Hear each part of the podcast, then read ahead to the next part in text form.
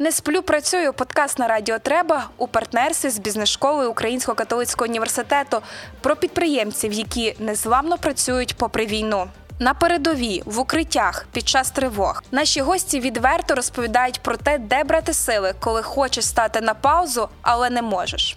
Треба жити, виплачувати зарплати та відновлювати бізнес. Слухайте, надихайтеся, ставте вподобайки та поширюйте.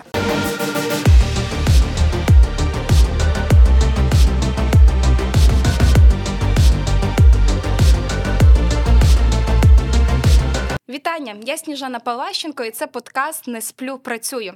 Сьогодні у мене дуже цікавий гість, якому я заангажована, і в його компанії це є Ігор Блистів, маркетинг-директор компанії Кормотех та директор з інновацій, а також е, директор магістерської програми з маркетингу, а точніше з менеджменту маркетної діяльності. Вітання, Ігоре. Привіт, Сніжана. Е, рада вас бачити гостем студії на подкасті. Ем, цей подкаст е, народжувався як бренд е, під час мого навчання в бізнес-школі, і він далі е, починає народжуватись. Тому з мене спілкування з вами таке дуже трепетне, тому що Кормотех компанія, про яку я ще сім років тому знала як журналістка. А потім я прийшла вчитись сюди, і я знала, що власне програма з маркетингу, менеджмент діяльності викликана вами зокрема, також.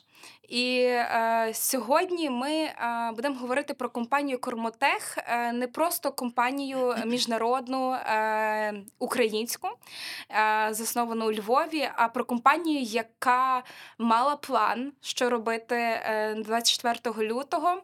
Компанію, яка е, соціально відповідальна і ем, знає, як втілювати ініціативи не галопом, а конкретно і стратегічно. Е, Якщо це не так, то можете мене виправляти. Ну, так, зі сторони воно звучить е, дуже гарно. Звичайно, що ми не завжди знаємо, що робити, е, але е, що мені подобається в нашій компанії, це те, що ми не боїмося пробувати і не боїмося помилятися. Е, розпочнемо з 24 лютого. Чи вдається вам е, спати поміж е, працювати? Якщо взяти в цілому, то так. Але якщо трошки розгорнути це питання в площину, чи стало легше, чи стало важче, то я можу сказати, що зараз працювати складніше, тому що значно більше невизначеності, все ще багато невизначеності. І кожен раз ми стикаємося з якимись новими е, історіями. Я як керівник маркетингу, ми як компанія.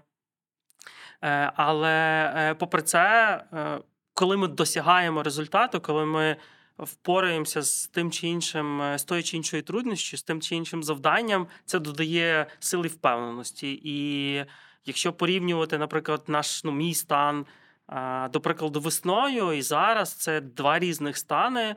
Якщо порівнювати обсяг роботи, то я вважаю, ми навіть от спілкувалися сьогодні з е, директором компанії, то в нас в цьому році роботи значно більше, мабуть, в два рази більше, ніж, наприклад, в 2021 році, попри війну і попри те, що багато невизначеності.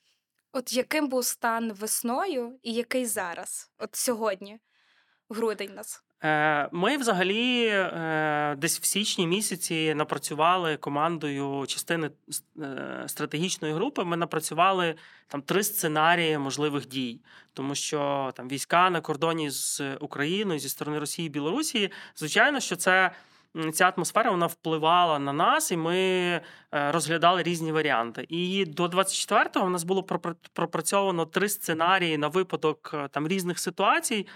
Е, на жаль, третій сценарій ну, спрацював найгірший, та й ми опинилися в стані агресії зі сторони Росії, повномасштабного вторгнення. І в цей момент, ну, звичайно, що був шок тому що ми не розраховували на це. Єдине, що ми собі задали першим запитання: Окей, давайте ми перевіримо, чи наші люди в безпеці. А, І ми зробили такий координаційний штаб з керівників компанії. Ми зустрічались кожного дня, і по суті, в режимі реального часу ми дивилися, що в нас є.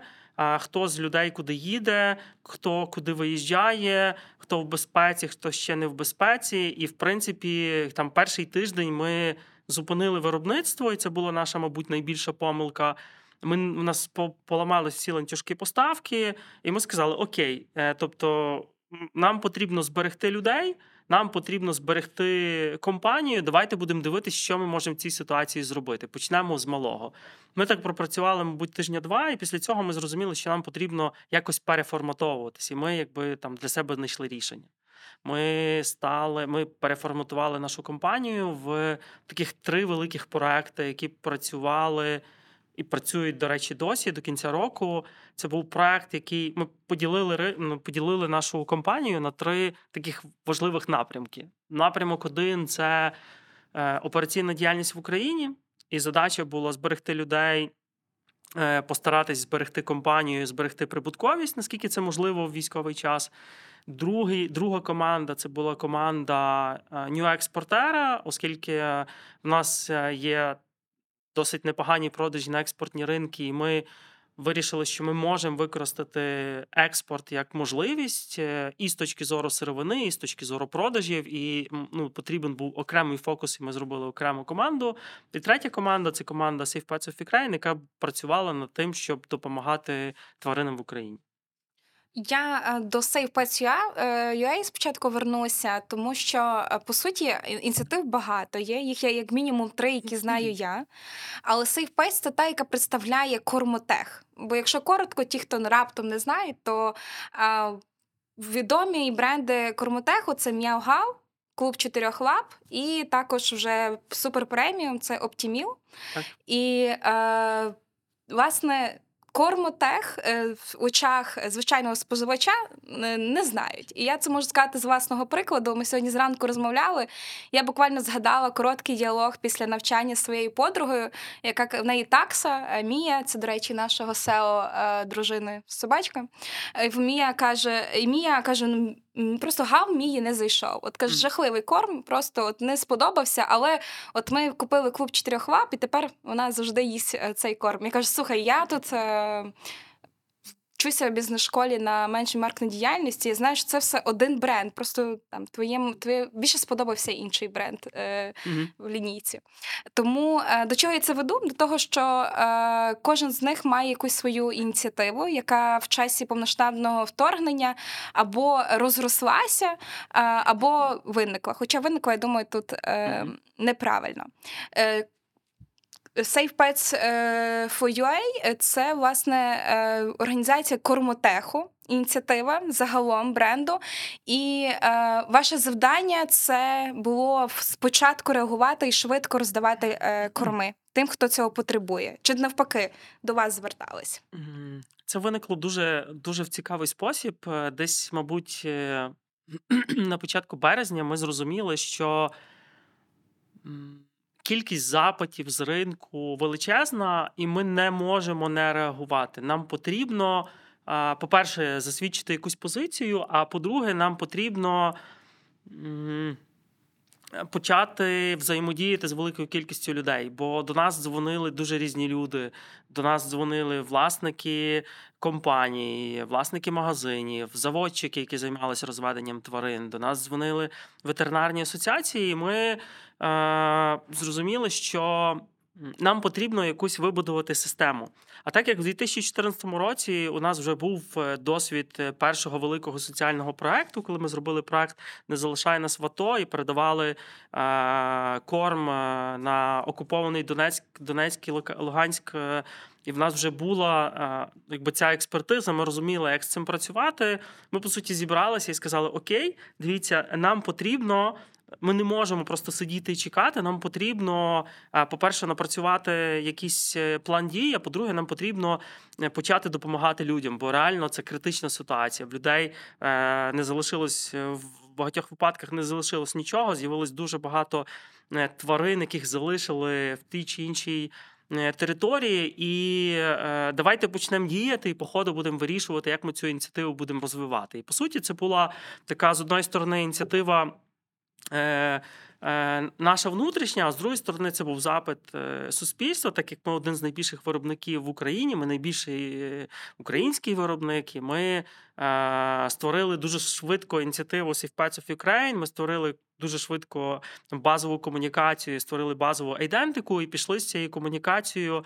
Е, І по суті, наша задача була якимось чином налагодити е, постачання продукту в ті чи інші регіони. В нас не було окремої команди, але оскільки в перші тижні після повномасштабного вторгнення більшість людей, зокрема в маркетингу, не вони не, не розуміли, що їм робити, тому що типова маркетингова діяльність зупинилася, і нам потрібно було кудись, і це був ще одна, е, якби важлив, важлив, ще один важливий аспект. У нас була потреба кудись цей людський капітал, соціальний капітал спрямувати. І ми сказали: дивіться, ми запускаємо всеукраїнську ініціативу.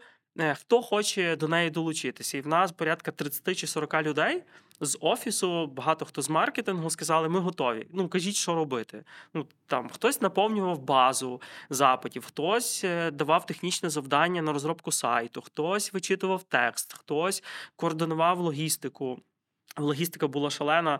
Е, Десь ми це відправляли потягами, десь ми це відправляли машинами, десь ми докладали до гуманітарки. Ну тобто, це був дуже такий доволі хаотичний процес. Далі з'явилися інші ініціативи, які почали до нас звертатися. Ми почали до них звертатися, і це по суті почало формуватися в якусь таку, е, в якусь таку е, системну ініціативу. Ми е, за перших кілька місяців видали, ну, відправили в окуповані території на схід і в центр України близько 200 тонн нашої продукції. І далі ми зрозуміли, що. Нам потрібно якось переформатовувати це. Бо ми стикнулися з ситуацією, що ми і ще 2, 3 чи 5 громадських організацій чи волонтерських органі- організацій відправляють корм в ту саму в то саме місце, куди відправили ми, або ми відправляємо туди, куди вони. І виходило так, що, наприклад, в Київ приїжджало три поставки від різних організацій, а, наприклад, в Харків жодної. І це була величезна проблема, тому що десь був надлишок, а десь не було. І ми тоді е, подумали: а як ми можемо це взагалі систематизувати? Давайте ми в кожного в кожної організації на той час вже був список якихось волонтерів, був список якихось е, притулків і там хаотично створених. Е, Осередків е, волонтерів, е, які дбали про тварин, і ми почали просто формувати спільний список. Ми зробили кілька зустрічей з різними волонтерськими організаціями і сказали: давайте ми тут об'єднаємося. Тобто, ми не будемо перетягувати на себе цю ініціативу, ви на себе. Давайте ми просто зробимо єдину базу для того, щоб ми максимально ефективно використали той. е, Ту той корм і та, та ту продукцію, яку ми маємо, і дамо всім, кому потрібно, а не комусь дамо, а комусь не дамо.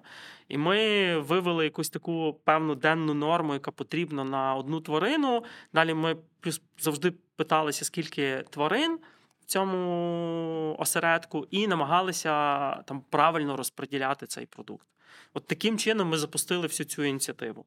Ми не дуже думали, як вона там конвертується чи не конвертується. У нас просто було бажання допомогти, і був колосальний запит абсолютно з різних сторін. Угу.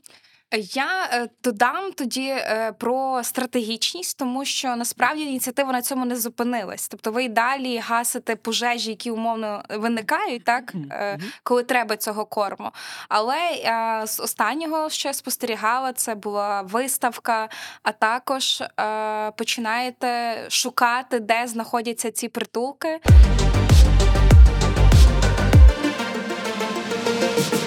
Виходить, що ви в часі повномасштабного вторгнення, вже по суті, на, на час нашого запису, цей 10-й місяць, е, перейшли до стратегії. Трішки далі, ніж гасіння пожежі. Е, можеш, можете розказати детальніше? Ну, ми е, трошки швидше почали думати про те, як цю ініціативу перевести в системну, е, в системну річ. Е, більше того, ми зрозуміли, що на певний час ми зрозуміли, що є великий зовнішній. Е, Зовнішнє бажання допомогти людей з-за кордону, організацій, виробників. І ми створили фонд в Європі, UHearts, який, по суті, допомагає розказувати іноземним е, компаніям про те, що відбувається в Україні, який шукає в кого можна замовити продукцію, яка потрібна сьогодні в Україні. На сьогоднішній день ми розуміємо, скільки потрібно корму в місяць для того, щоб покрити е, волонтерські організації в Україні, для того, щоб покрити притулки. Ми е, запартнерилися з різними організаціями. Ми презентували нашу ініціативу Британської асоціації pet food виробників. Ми запартнерилися з е, величезним charity фондом Greater Goods в Америці, який допоміг нам з різною різною амуніцією для тварин і там різними різними препаратами. Ми отримали досить багато фінан... ну, якби дотацій, донацій на на е, фонд YouHearts, і для того, щоб не було. Ну, тобто, ми ми зрозуміли, що ми не можемо просто взяти ці кошти, якось використати, наприклад, е, там в своїх цілях. Нам важливо, щоб ці ці кошти максимально ефективно працювали для українських е, тварин. І ми пішли до європейських ну, фонд ЮХАРТ пішов до європейських виробників з проханням. Дати їм продукцію, яку вони готові виготовити і відправити в Україну. По суті, отримуючи донації, фонд ЮХАРЦ купляв е, корм в європейських виробників, далі відправляв в Україну. Тут е, ми запартнерились з громадською організацією Елемент життя, яка по суті виконує логістичну функцію, виконує цю функцію розповсюдження. І таким чином ми збудували такий дуже якісний ланцюжок від е, комунікації з зовнішніми. Е, меценатами, донорами, комунікації з зовнішніми виробниками, не компанією Кормотех, до розповсюдження тут в Україні. І на це все пішло там ну досить багато часу. Але зараз ця ініціатива працює. Зараз ми робимо перепис е, притулків. Для нас важливо, щоб ми ну якби цю допомогу робили максимально цільово. Ну, ми, ми над цим там зараз системно працюємо. Далі ми зрозуміли, що є інші проблеми над якими потрібно працювати. Ми ми зрозуміли десь, мабуть, е, весною. Е, окей, можливо, це був кінець весни. Ми побачили, що в Україні з'явилась велика кількість тварин, яких залишили. Ну, люди виїхали, тварин залишили. А, І це хороші тварини, і це тварини, які жили в квартирах, жили в будинках, і вони потребують нову сім'ю. А, І ми собі задали запитання: Окей, а як ми можемо тут допомогти? І в нас виникла думка: в нас є бренд Клуб Чотири Лапи, і цей бренд Клуб Чотири Лапи е, багато працює з соціальними проектами. Власне, від нього були проекти Лапи в офісі чи Маленький принц. І ми з цим брендом вирішили зробити цю ініціативу, яку ми планували до війни. Ми планували фотографувати тварин в притулках робити з них ну, красивих на фотографії, і ну, тобто робити їх справжніми. Окей, бо в притулку дуже часто тварини там не не дуже доглянуті, можливо, вони не помиті. А ми якраз приділяємо цьому час. Ми займ, ми наймаємо чи ми домовляємося з, з волонтером, професійним фотографом. Ми там робимо якісь. Е, е, ну, робимо антураж, фотографуємо цих тварин і потім виставляємо в соціальні мережі. У нас була така ідея ще до війни. Ми планували це робити в 22-му році. Почалась війна, і десь весною, в кінці весни, ми зрозуміли, що настав час цей проект запустити, але його потрібно запускати в контексті адопції. Ми запустили проект Adopt Pets of Ukraine, і ми почали по суті е, фотографувати тварин і через наші соціальні мережі пропонувати заадоптити тварин. Ми розробили процедуру співбесіди, тому що ми не можемо просто будь-кому віддати тварину, тому що ми не знаємо, що з нею відбудеться. Тому ми проводимо співбесіди, і тільки тоді, коли ми переконані в тому, що цій людині ця тварина підходить, вона буде справді хорошим господарем, тільки тоді ми цю тварину віддаємо. Так сталося, що. Цей проект зараз дуже активно розвивається. Ми теж думаємо, як його зробити більш системною ініціативою. Я хочу тварину. Ви можете зараз перевірити, е, чи вона мені підходить, чи мені потрібна тварина? Як відбувається інтерв'ю? Ну, зазвичай воно відбувається яким чином. Так сталося, що е, в ході війни я знайшов двох цуценят біля будинку моїх батьків. і Я став, е, ну, це називається в професійному жаргоні фостером. Я взяв двох тварин з вулиці, е, і далі ем, я пройшов весь цей шлях адопції. Тобто мені потрібно було знайти людей, які візьмуть цю тварину до себе. А я, Ми розмістили, я я написав дівчатам, що дивіться, так сталося випадково, що в мене з'явилось два цуцики, і давайте якось попробуємо через Adopt Pets of Ukraine їх прилаштувати. І ми розмістили сторіс в інстаграмі. З'явилося дуже багато бажаючих е, долучитися. Я написав історію про це в Фейсбуці, в інстаграмі теж розмістив. І до мене і до і до нас звернулися на ініціативу люди різні. Е, Людин, ну, якби наш працівник провела співбесіду, щоб зрозуміти, чи цій людині справді хочеться цієї тварини, чи вона буде добрим господарем, чи буде за ним доглядати, чи вона знає, що таке тварина, що тварина це відповідальність, що тварину не можна завтра виконати на вулиці, бо це не іграшка. Тільки це після цього маленький принц відбувався Абсолютно, наживо. Наживо. Ми проводили ці співбесіди. а Потім була дуже цікава ситуація, тому що люди з Франківська хотіли заадоптити одного з цуциків. Потім виявилось, вони кажуть, та ми хочемо двох. Я кажу, приїдьте, подивіться. Вони кажуть, ми з Франківська, нам все підходить, ми приїдемо, заберемо Цуцька. Я кажу, ні, ні, стоп. Вибачте, я не впевнений, що бути хорошим е, власником, якщо ви навіть не подивились на тварину. Як ви можете заадоптити тварину, якщо ви на неї перед тим не подивилися, якщо з нею не комуні... не покомунікували, ви не знаєте, чи буде у вас з ними зв'язок? Ні, дивіться, давайте ми приїдемо, ми готові. Е, нам все підходить. Ми про цю, цих цуциків бачили. Ми читали вашу історію, ми бачили фотографії. Ми дуже хочемо собаку. Ну, ми готові там з вами звітувати кожного дня і так далі. І так далі. І коли ці люди приїхали. Е, я їх відвіз в Франківськ машиною, я з ними поспілкувався. Я упевнився, що все буде гаразд з цуциком. Тільки тоді я його віддав. Вау. Я тільки тоді зрозумів, е, наскільки складний цей весь процес, і наскільки відповідально з нашого боку передавати або допомагати передавати цього цуцика, тому що люди можуть бути різні. І якщо не робити цей вхідний контроль, то можна отримати, наприклад, дзвінок Мені треба собаку, а потім виявиться, що вони її взяли. Е, посадили на ланцюг, тому що їм потрібно було на охорону собаку. Ну, ми ми не для цього цю ініціативу робимо, ми проти цього боремося. Тому нам важливо розуміти, хто бере, які в нього цінності, як він збирається дбати, чи в нього є діти, як він е, в е, в соціальних мережах поводиться. Тобто дуже багато аспектів, які нам важливо врахувати перед тим, як ми там дамо заадоптити ту чи іншу тварину.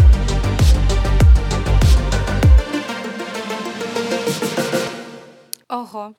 Мені цікаво, на якому етапі я би зупинилася. Сказала би ні, ні, е, давайте іншу тварину, іншим людям. Е, ми ще повернемося до клубу чотирьох лап, е, власне, в розрізі створення Selection, mm-hmm. клуб чотири лапи, ні, Delicious, я поможу помилятися, але Selection. Selection. Але е, хочу повернутися до турботи і до укриття, і до консультування ветеринарами в укритті, в метро е, людей, які е, потребували інформації, як е, зарадити, допомогти в часі війни е, тварині. Отже, розкажіть більше про е, проект, де консультуєте, е, ветеринари консультують е, будь-кого охочого щодо здоров'я тварини. Це дуже цікавий проект. Е, проект називається Сервіс веттурботи 9100.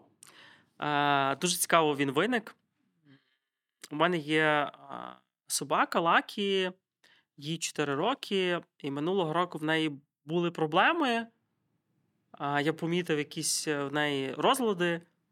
Я набрав ветеринара нашого, яка працює в мене в команді, і кажу: Олеся, слухай, щось з Лакі не так. Чи міг би чи могла би ти мені сказати, що мені робити, в яку клініку мені їхати? Це було, здається, п'ятниця чи субота, дев'ята вечора. Ну, тобто, я готовий був їхати в будь-яку клініку, тому що я розумів, що ну, якщо щось серйозне, то. То, то це може бути проблема. Вони кажуть, ну дивися, в принципі, дай, будь ласка, там препарат у цей е, половинку дози, поспостерігає, якщо їй стане легше, якщо все буде гаразд, нормалізується, то в принципі можеш до ветеринара не вести, але якщо раптом ну, стан не покращиться, то терміново вези. Все стало на свої місця, вона просто з'їла якусь кістку на вулиці, чи в неї були там трохи проблеми, і це все нормалізувалося. І я їй кажу: слухай, Олеся, але ж напевно таких людей, як я, є сотні тисяч або мільйони в світі. І вони не мають таких Олесь, які працюють в них команді, в команді, які, з якими можна порадитись. Слухай, а якщо б ми такий проект зробили в Україні? І ми в 2021 році чи в 2020-му ми запускаємо цей проект. Тобто, в нас була школа. Ми ми якби працюємо системно з ветеринарами. Ми е, навчаємо їх. Ми робимо школу Optimal Expert, де кожен ветеринар може пройти той чи інший курс. Е, вона діє цілий рік. Е, там ветеринари проходять підвищення своєї кваліфікації. Ми отримали цей Е, цей дозвіл від держави проводити такого типу курси. Тобто, в нас все відбувається на досить професійному рівні, читають викладачі як з України, так і за кордону. Е, і коли в нас з'явилася така от ідея про те, як допомогти людям, які в принципі не завжди ходять до. Лікаря з своїми питаннями, яким стати більш просунутими в питаннях ветеринарії, ми вирішили, що треба запускати кол-центр 9100. Ми його досить важко запускали, тому що в нас не було багато грошей на його комунікацію, а такого типу проекти вони злітають тільки тоді, коли ви ну, робите масову комунікацію досить довго, тому що людям дуже важко пояснити цінність від цього проекту. Вони тільки коли попробують, вони розуміють і починають радити далі. А для того, щоб попробували, є дуже великий шлях. Оцей від е, від моменту, коли ми їм про це скажемо, до моменту, коли вони попробують. І по суті, ми його запустили. Він працював, ми його там підтримували, наскільки могли. Починається е, активна фаза війни. В Україні закривається велика кількість зоомагазинів, ветеринарних клінік, і люди раптово починають дзвонити на кол-центр 900, бо виявляється, це єдиний е, телефон, який може дати, де, де працюють фахові ветеринари, які можуть дати поради, що робити з твариною.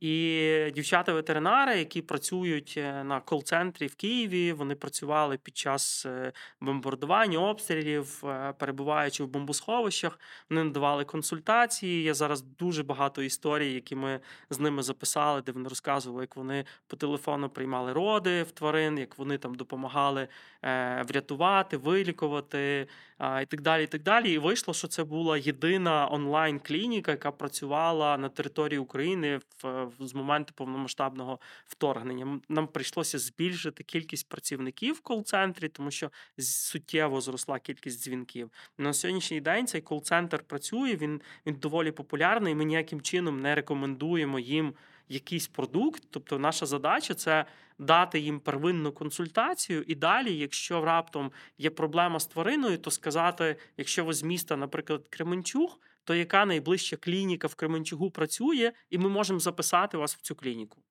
Mm-hmm. Далі це ваше питання. Ну, як ви будете лікуватися, який продукт ви будете споживати, і так далі. і так далі. Тобто, ми ми для себе вирішили, що це буде там частинка нашої місії. З одної сторони, нам потрібно підняти рівень ветеринарії в Україні. Ми з цим працюємо вже четвертий рік. А з другої сторони, нам потрібно підняти цю взагалі обізнаність людей про про, про тварин і про те, як за ними доглядати, і про їхнє здоров'я. І ми запустили цей кол-центр 900, який з часу там повномасштабного вторгнення там вийшов на зовсім інший рівень значимості. Е, як важливо інколи подзвонити колезі і запитатися, е, як допомогти е, моїй собаці, моєму другу. Сто відсотків. Ем, я повертаюся до купу чотирьох лап, і ми так помалесенько в нашій розмові я б хотіла, щоб ми дійшли до міжнародних партнерів, до міжнародного ринку. Це теж дуже цікаво, тому що їздили на виставки і представляли там бренд і комунікували, врешті-решт, як українська компанія. Але е, як це запускати е, новий продукт е, в часі війни? Е, клуб 4 Selection це по суті була лінійка. Була лінійка на ринку, але вона була досить така обмежена, і ми Ще в 2021 році, по результатах досліджень, ми зрозуміли, що нам потрібно е, робити лінійку клуб 4 лапи Selection, і це прям стане нашим флагманським е, суббрендом, брендом. І ми почали розпрацьовувати все. Тобто, ми, ми тобто, з чого ми почали? Ми вивчили споживача. Ми зрозуміли, який тип споживачів, в якому контексті купляє оцей продукт е, побалувати свою тварину. Ми зрозуміли, що наш клуб Чотирилапи Selection – це гарний продукт, який дуже добре буде виконувати роль в цьому контексті. Далі ми почали думати: окей, якщо це продукт, який має виконувати роль там побалувати, як він має виглядати? які там мають, який має бути продукт всередині, які мають бути смаки, яка має бути лінійка, яка має бути упаковка, яка має бути комунікація. Ми, по суті, від споживача і від цінності для споживача почали це все вибудовувати. Ми це все почали робити в 2021 році. В принципі, ми закінчили всю роботу по упаковці і навіть сценарій ролика ми затвердили в грудні-січні 2021-2022 року. В січні 22-го року ми ми вже мали затверджений сценарій. В принципі, в лютому березні ми планували знімати ролик і там влітку виходити з ротацією на телебаченні. Але 24 люте, і ми розуміємо, що, мабуть, війна не на часі. Не на часі балування, ну яке балування, якщо в країні війна. Ну, логічно. Так, і ми так собі подумали, але потім ми прожили березень, е, квітень, і ми собі задали запитання: чекайте, ну але люди, ну, тварини залишилися, люди залишилися, продукти купляють. Ну, тобто, очевидно, не відбулося якихось якихось катаклізм на ринку. Очевидно, щось на ринку відбувається, чого ми не бачимо. Ну або бачимо, але не розуміємо. І ми пішли в улюблений мій інструмент. Ми зробили дослідження, в яких ми побачили, що насправді люди залишилися людьми. Єдине, що змінилося, з'явився контекст війни, і потрібно враховувати цей контекст при комунікації брендів. І ми тоді е, зрозуміли, що насправді навіть під час війни люди балують своїх тварин. Люди хочуть е, віддавати цю частинку любові, бо тварини це одні з небагатьох, хто залишився з ними, і вони хочуть просто проживати ці моменти з ними. І ми сказали: Окей, ну, це був березень-квітень, напевно. Ми сказали, Окей, нам потрібно виводити Selection на ринок. Єдине, чи ми будемо з ним йти на телебачення, це велике питання. І в квітні місяці ми прийняли рішення Selection виводити на експортні ринки. На Україну можливо, але це ще було неясно. Не, в травні ми отримали результати досліджень і зрозуміли, що на український ринок теж потрібно виводити Selection. І в травні місяці ми зрозуміли, що на український ринок потрібно не просто виводити Selection, а його потрібно виводити і робити комунікацію. Тому що а, ми український бренд, ми українська компанія. Ми, як ніхто, розуміємо, в якому контексті всі ми перебуваємо. І хто, як не ми, можемо розказати. А що ж таке насправді балування під час війни? І ми використали цей контекст, і ми просто показали ці контексти, в яких перебуваємо всі ми, хто має тварин і переб... знаходиться в укритті під час тривоги, або знаходиться ще десь е, в безпечному місці, коли відбуваються якісь масові відключення світла або бомбардування. І ми запустили цей цей ролик і цю комунікацію. Вона вийшла дуже емоційною, і вона е, спрацювала, як на мене, дуже добре, тому що вона з одної сторони ніяким чином не зачепила е, якісь непотрібні нотки, а з другої сторони, вона дала дуже чітке розуміння, про що цей продукт, для чого цей продукт і як з цим продуктом взаємодіяти. І як зараз цей продукт е, станом там на грудень е, оцінюєте? Е, українці почули меседжі? Е, ми запустили цей продукт е, по суті в серпні-вересні е, на ринок. Ми все ще будуємо дистрибуцію. Ми маємо поступовий ріст продажів. Я не можу сказати, що він там зараз просто змінив компанію вщент. Ні, але ну тому, що він не дешевий. Тобто, ми вивели досить дорогий продукт, а, який е, в я не знаю, чим ми би виводили, якщо б ми не зробили дослідження, і не були б впевнені в тому, що цей контекст зберігся. І на сьогоднішній день у нас йде ріст дистрибуції, у нас йде ріст продажів, і ми плануємо наступні комунікації для того, щоб закріпитися на на, на, цьому на цьому ринку з цим продуктом. Е, зазвичай комунікації тривають е, 6-12 місяців для того, щоб споживач побачив цей продукт, купив, дав тварині попробувати і повернувся за повторною покупкою. Угу. Дякую. Все, повертаюся на міжнародні ринки, точніше йду до них. Цікаво, е, як. Е, як це е, відповідати на питання партнерів про те, що ти виробляєш в часі війни, зокрема і на території України? І в Литві. Тобто, як пояснювати партнеру, що ти надійний, що е, твій продукт, е, що ти не ризикуєш, коли е, працюєш зі мною, і чи можна порівняти оцю зміну, коли було коли була війна, але не повномасштабне вторгнення, і зараз, після 24 лютого, тому що як мінімум дві великі виставки вдалося відвідати з того, що я поспостерігала.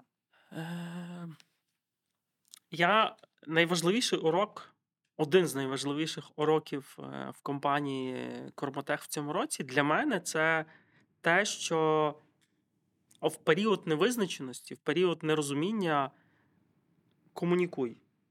Комунікації це найсильніша зброя. І коли ми не розуміли, що нам робити, ми вирішили, що ми будемо комунікувати. Ми там Ростислав, як CEO нашої компанії, він записував щоденні звернення до команди. Ми зробили там повідомлення для наших партнерів, де ми практично кожного тижня чи кожних кілька днів ми їх повідомляли стан справ, що ми робимо, що ми плануємо робити, що ми зробили, який у нас результат.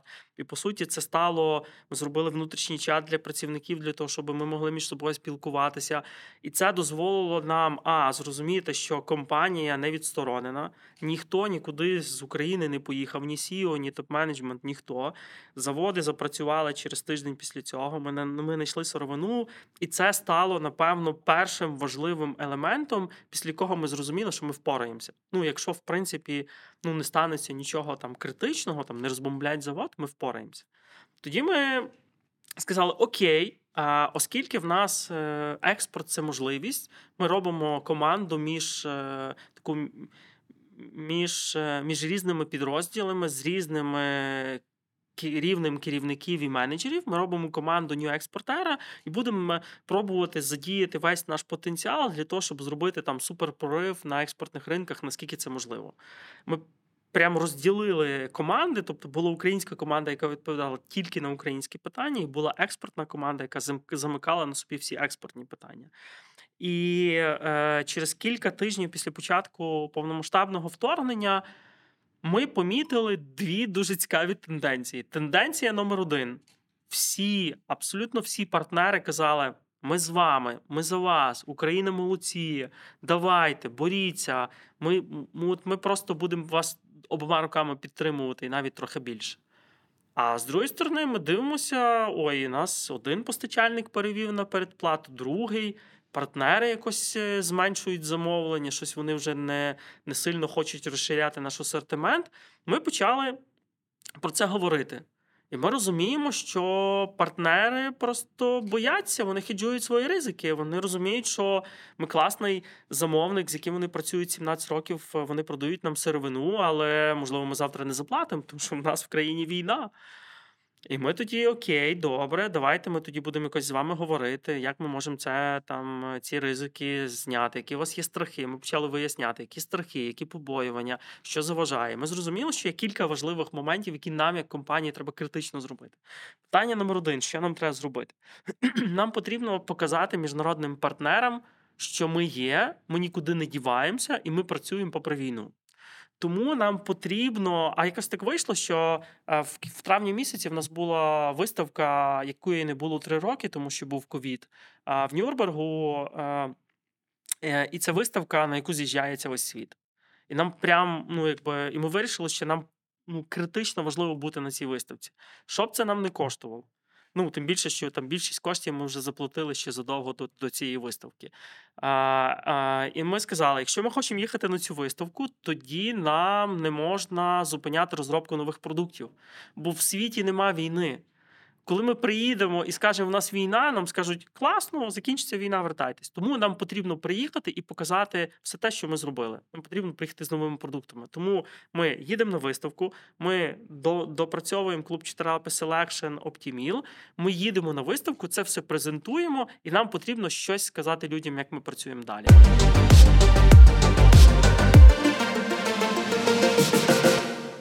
Ще до війни, оскільки в нас було, ми зростали швидше, ніж там ми нарощували виробничі потужності, ми почали частину наших продуктів замовляти на інших виробничих площадках, тому що в світі є надлишок потужностей, і в принципі можна будь-де знайти. Ну, ми знайшли там, наприклад, в Європі е, виробників, які можуть нам по наших рецептах зробити продукт. І частину продукту ми ще в 2020 і 2021 році почали замовляти на аутсорсних площадках. В принципі, ми тоді там почали з нашими партнерами говорити таким чином: дивіться, ну, по-перше, у нас є завод в Литві. Тобто він працює і буде працювати. Е, Друге, у нас є е, контракти з виробниками, які вже нам роблять е, продукцію на наше замовлення. У нас є план, як перевести наступні позиції, в разі, якщо в нас будуть проблеми в Україні. Ще одне: ми створюємо склад в Європі, в Польщі, де буде е, лежати двохмісячний запас е, нашої продукції. Тобто, ви два місяці будете забезпечені. За той час ми зможемо перевести наші е, контракти і наше виробництво з України на європейські виробничі майданчики. Та це будуть не корматехівські, але ви будете отримувати ті бренди і Клуб Чотирилапи, які ви отримували, тому ви не відчуєте цієї проблеми. І це по суті, якби наша виставка, нові продукти, і оцей стейтмент, який ми почали транслювати нашим партнерам, він спрацював. І партнери сказали: Окей, окей, окей, і ми почали навіть е, там зростати. Більше того, ми зрозуміли, що це гарна нагода, і, наприклад, на кількох ринках ми зробили там експерименти. Ми дали спеціальну програму на ринок Туреччини і Болгарії і поставили їм плани по нарощенню, наприклад, нашого найдорожчого продажів найдорожчого бренду Optimil, і вони виконали ці плани по суті по, по результатах цього року. Тобто ми ще й там зросли, тому що наша задача була знайти всі, всі можливі і неможливі можливості е, там екстра зростання. Тому ми. Ми побачили проблеми, ми зрозуміли, що треба комунікувати. Ми почали комунікувати. Ми зрозуміли, що нам потрібно робити. Ми почали це робити. Ми почали говорити, що ми робимо, показувати, що ми зробили, і це дозволило якби якось збалансувати цю цю ситуацію. І наразі ми добре працюємо з нашими партнерами. У нас не з нами ніхто не відмовився. Більше того, зараз до нас почали звертатися. Великі європейські е, мережі, які кажуть, е, ми готові з вами працювати. Наприклад, там ми ведемо переговори з найбільшою одною з найбільших мереж Британії Sainsbury's про введення нашого бренду в 2023 році. Ми говоримо там з мережею Kaufland, яка одна з найбільших мереж супермаркетів в Європі, про введення наших брендів. Тобто, ми дуже багато запустили речей. Єдине, що ну ми не врахували, це просто не зовсім в наших силах. В Європі і в світі не приймаються рішення так швидко, як би нам хотілося, тому що вони мусять зважити ризики, вони мусять це збалансувати. Ми мусимо щось зробити. І зазвичай оцих е, там екстра зростань ну, ну не відбувається. На це потрібен час. Та, якщо ми зараз подивимося і порівняємо там березень 23 до березня 22, у нас буде колосальний прогрес. Але від е, березня 22 до серпня 22 у нас немає такого колосального прогресу, тому що ну так рішення швидко не працюють.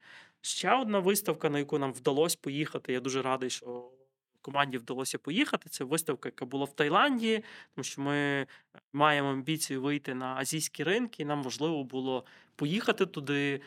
Показати себе, показати свої продукти, отримати фідбек, зібрати базу контактів для того, щоб почати якісно з е, цією аудиторією, з цими потенційними партнерами працювати. Тому у нас є там плани теж і на цей регіон у 23-му році. Дякую. Ем, е, Цікаво про е, те, як е, переговори велися, тобто про те, наскільки важливо комунікувати. Я напевно з цим десь теж погоджуюсь, тому що це важливо як назовні, так і внутрішньо. Можу судити, е, судити по оку. Е, У нас були спочатку. У нас теж ем, я працювала в відділі розвитку, і у нас спочатку був такий дуже мертвий волонтерський період. Е, Хтось хапався за якісь свої волонтерства, які він знав, а хтось просто ловився і спілкувався з тими донорами, які раніше нам давали на стипендії кошти, е, жертвували. А вони враз тут почали давати гуманітарку. І ми були таким хабом а, середнім, щоб нам довіряли. Так, і ми були цим хабом, аби передати далі цю допомогу. І також ми зустрілися з тим, що е, багато е, людей, е, працівників, студентів пішли захищати Україну. Чи, чи, чи з цим зустрілися ви в такій великій компанії, як Курмотех? І як ви опікуєтеся або підтримуєте тих, хто боронить нас на фронті? В нас понад 60 працівників зараз служать в Збройних силах, захищають Україну на сході. Е, Компанія виплачує їм зарплату. Ну, попри те, що вони не працюють в компанії, вони отримують щомісяця зарплату. Це рішення е, CEO компанії. Ростислав вирішив, що він буде так, так діяти. Це його там позиція. Я дуже схвально відгукуюсь про це. Ну, я вважаю, що це дуже круто. Е, Попри ситуацію, Прийняти рішення от таким чином діяти. Плюс е, ми допомогли е, по суті комплектувати всіх наших працівників, які пішли туди. Плюс е, наші працівники доєднувалися до збору коштів. Буквально нещодавно був збір наступний. Потрібно було купити інвентар певний, і це відбувається дуже там в цікавий спосіб. У нас є внутрішній чат, який виник в період тої масової релокації людей. І, і він досі живий. І там, наприклад, хтось пише: потрібно е, це, це, це, це, потрібно стільки-то грошей, і, і просто там ця сума зазвичай збирається там за день-два. Люди скидаються на картку там, Монобанку чи на якусь іншу картку, і потім е, наші працівники звітують, та дивіться, дякую, там доїхало, користуємося раціями чи, чи, чи чимось іншим. От і це теж е, дуже класно, тому що з одної сторони компанія допомагає, опікується. Якщо не вистачає коштів, то там Ростислав, як власник і CEO компанії, докладає. Е, Плюс ну, працівники активно до цього долучені. Тому в цьому плані ми, ну я вважаю, досить добре працюємо. Круто. А, ще е, важливе те, про що хотіла запитатися, е, коли я готувалася до е, подкасту, це про те, що я забула. Так що ми зараз запишемо. Ну, я... Буде. Е, а, окей. Так, я зараз так і зроблю. Про блекаут. От. Ем, ем, окей. Ми розмовляли попередньо і згадував про блекаут. Е, тут так само е, в УКУ е, все було класно. До моменту, поки ми не почали розуміти, що до всього, а, що ми вже адаптувалися, проводимо лекції в укритті, все, все класно, є Wi-Fi.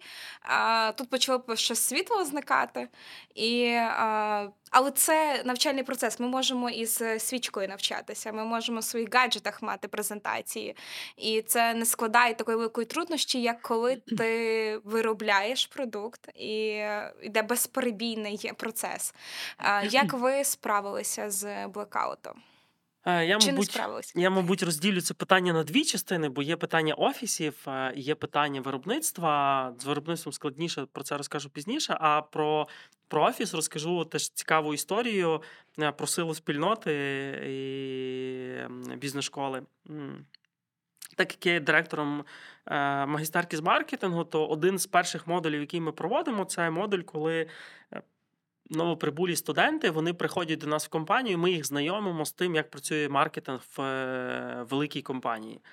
І ми, ми все домовилися, і вони приходять, виключають світло.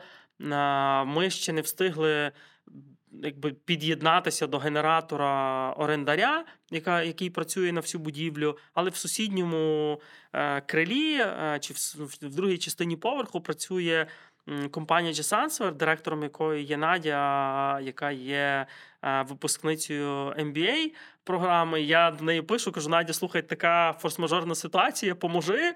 Мені треба ну, кинути кабель. Вона каже: слухайте, який кабель? У нас там конференц вільний. Йдіть собі туди в цей конференц. І ну, хочете, звичайно, беріть кабель, але е, йдіть конференц, ми вам готові його надати. Які проблеми? І ми, по суті, проводимо цю лекцію там, ці лекції. Потім нам включають світло, ми вертаємося до себе. І це була дуже класна історія про те, як можна е, за рахунок.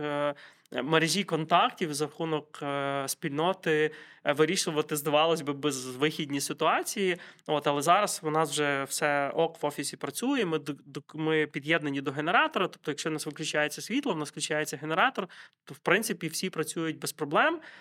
І це дозволяє нам там бути продуктивними з інтернетом, зі світлом, з теплом весь час. так само в нас забезпечені генераторами відповідно. Працюють е, е, складські приміщення, київський офіс. Тобто, ми, в принципі, тут питання вирішили, і це добре. З заводом було все набагато складніше, тому що завод він досить е, енергоємний, йому потрібно багато електрики. І відповідно ми дуже сильно постраждали. Після цих обстрілів в жовтні, тому що нам почали масово відключати світло, нас не попереджали коли, а в нас виробничий процес, і це м'ясна сировина. І коли у вас виключають е, світло, а на кон- на конвейері там 700 чи півтора тонни якби м'ясної сировини, ви вже нічого з цим не можете зробити. Ви можете це тільки утилізувати, тому що ну нема світла, нічого не працює. А потім це ще все треба відмити. І е, нас попереджали буквально за 10 хвилин до відключення. е, Дзвонили з підстанції. «Е, Буде відключення. І ми такі клас, тільки в нас виробничий цикл значно більше, ніж 10 хвилин, тому нам це нас це не, не рятує. Що попереджали, що не попереджали. Так, тому ми знайшли дуже швидко генератор, який ми замовили, але там сталися, звичайно, що проблеми, тому ми, ми його не отримали. Ми замовили в оренду генератор, який дозволив нам хоч якось е, там збалансувати цю ситуацію з е, масовими відключеннями. І ми знайшли два генератори в, е, за кордоном, здається, в Туреччині Caterpillar, і в, вони приїхали до нас буквально кілька тижнів тому. І ми на сьогоднішній день, в принципі, повністю автономні. Тобто, ми з одної сторони е, працюємо від е, е, мережі. Ми добилися того, що ми домовилися нарешті з обленерго і з владою місцевою, що нас будуть попереджати про те, що буде відключення, для того, щоб ми могли запустити генератори, бо вони доволі потужні, і ви не можете в один момент, коли виключається світло, запустити генератор і продовжити виробництво. Ні, як виявилось, нам потрібно півгодини, щоб цей генератор почав працювати так, Це, напевно, треба. дуже багато в об'ємах. Так, е, і відповідно, ну та, тобто наша потужність там більше ніж 2,2 МВт. Відповідно, нам потрібно досить багато енергії. А От, а особливо, якщо це на старт, то, то це якби там ну, ще складніше. Тому ми з одної сторони зрозуміли, як нам працювати з електрикою і генераторами, з другої сторони, добилися а, графіку відключень попередніх е, дом- попередні домовленості нас будуть попереджати.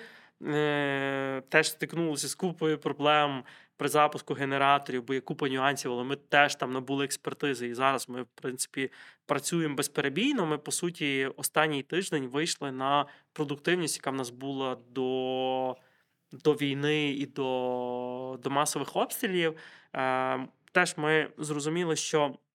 Якщо ми працюємо з такими обмеженнями, як вимкнення електроенергії, ми не можемо робити все, що хочемо, коли хочемо. Тобто нам треба якось сфокусуватися. Ми обмежили асортимент, ми скоротили асортимент е, до того набору продуктів, які є найбільш оборотними, найбільш затребуваними на ринку. А ті, які було б класно робити, якщо б було все добре, ми їх просто призупинили до виробництва, тому що їх робиться мало, вони забирають багато часу, вони забирають виробничі потужності.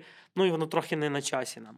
Е, і це був той крок, який дозволив теж нам оптимізуватися з точки зору там. Кількості виробництва за одиницю часу. А далі в нас стало дуже складна, дуже складне питання, е, тому що з одної сторони є партнери в Україні, з другої сторони є партнери в Європі. А, і е, ми почали з кожним з партнерів говорити, що вибачте, але в нас є така от ситуація. Ми, ми, у нас є запаси, ми будемо забезпечувати, але можуть бути випадки, коли ми не зможемо забезпечити. Тому скажіть, який продукт вам потрібен, як, чи можемо це замовлення перенести, чи його можна якось скоригувати.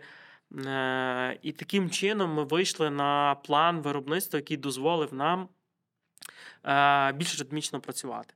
Станом на зараз у нас складна ситуація все ще, тому що у нас менші запаси, ніж мають бути для нормального забезпечення всіх заявок. Ми напрацьовуємо ці залишки. Ми все ще їх не напрацювали. Я дуже сподіваюся, що до кінця січня ми вирівняємо залишки і зможемо забезпечувати споживачів в тій кількості, яка, яку вони потребують. Але ми стараємося зараз е, зробити все для того, щоб наше виробництво було ритмічним, не залежало від того, чи ми працюємо від генератора, чи від електромережі, і зробити так, щоб ми до кінця січня могли відновити там в повному обсязі наші поставки. Угу. Бажаю успіхів з цим, щоб вдалося. Так. І е, Дякую, нам дякую. для цього працюють е, наші захисники і е, також ваша команда на фронті. До завершення йдемо, але тут питання більше особисте. Я інколи гуляю Стрийським парком, а мене е, по іншу сторону житло ближче до Стрийського ринку, і щоб дійти до УКУ, то я часто прогулююсь і бачу вас на пробіжках. Е, то у мене питання. Е, де ви черпаєте ці сили для того, щоб не спати, працювати? І чи вдається все ж таки і як знаходити баланс між управлінським життям, особистим життям і чи вдається мріяти? Е, Мріяти вдається. Е, От, власне, з мріями тут все добре. Е, З часом проблема. Е, Та, з бігом ну, мені подобається біг. Я я люблю бігати. Більше того, оскільки в мене доволі такий неактивний спосіб життя на роботі, і досить такий напружений, е, напружена, напружена робота, бо багато зустрічей, треба багато е, де встигати. Ми динамічно зростаємо. В мене велика команда то я для себе вирішив, що е, я буду займатися спортом. І, наприклад, біг мені дає енергію. Я дуже чітко це бачу, я дуже чітко розумію. Більше того, е, я спів, коли почалася війна, ми з дружиною говорили: е, добре, що ми можемо зробити? І ми вирішили, щоб зменшити цю цей рівень невизначеності, нам потрібно постаратись повернутись до до воєнного життя, наскільки це можливо. Як це зробити? Е, нам потрібно вернути всі ті рутинні речі, які в нас були. Наприклад, біг три рази в тиждень. Наприклад, англійська чотири рази в тиждень. Наприклад, е, о 8.30 ранку. Так, 8.30 ранку. Сніданки всією сім'єю. Потім там на вихідних ми маємо кудись ходити. І якісь такі от речі вони, е, вони дозволили дуже класно. Зробити таку ніби прогнозованість. Тобто ти розумієш, що в тебе буде завтра. Я розумію, що в мене буде через тиждень, я розумію, що в мене буде через місяць. І тоді з'являється такий трошки е, трохи трохи більше впевненості в в сьогоднішньому дні. От е, Тому тому це дало таку таку стабільність чи, чи такий здоровий баланс.